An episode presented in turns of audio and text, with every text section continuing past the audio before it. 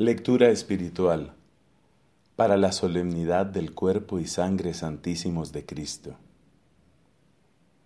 De las obras de Santo Tomás de Aquino, presbítero. El Hijo único de Dios, queriendo hacernos partícipes de su divinidad, tomó nuestra naturaleza, a fin de que, hecho hombre, divinizase a los hombres. Además, entregó por nuestra salvación todo cuanto tomó de nosotros, porque por nuestra reconciliación ofreció sobre el altar de la cruz su cuerpo como víctima a Dios su Padre,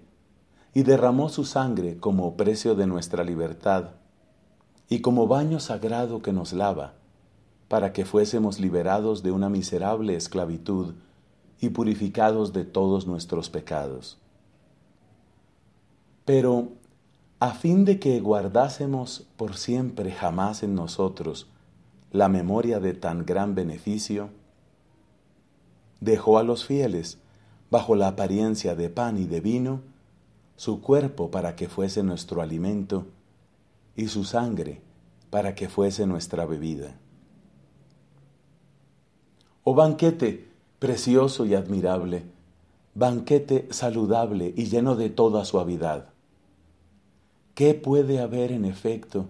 de más precioso que este banquete en el cual no se nos ofrece para comer la carne de becerros o de machos cabríos como se hacía antiguamente bajo la ley, sino al mismo Cristo, verdadero Dios? No hay ningún sacramento más saludable que este, pues por él se borran los pecados, se aumentan las virtudes y se nutre el alma con la abundancia de todos los dones espirituales. Se ofrece en la iglesia por los vivos y por los difuntos para que a todos aproveche, ya que ha sido establecido para la salvación de todos. Finalmente, nadie es capaz de expresar la suavidad de este sacramento en el cual gustamos la suavidad espiritual en su misma fuente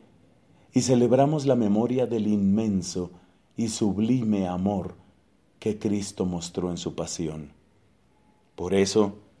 para que la inmensidad de este amor se imprimiese más profundamente en el corazón de los fieles, en la última cena, cuando después de celebrar la Pascua con sus discípulos, iba a pasar de este mundo al Padre, Cristo instituyó este sacramento como el memorial perenne de su pasión, como el cumplimiento de las antiguas figuras y la más maravillosa de sus obras, y lo dejó a los suyos como singular consuelo en las tristezas de su ausencia.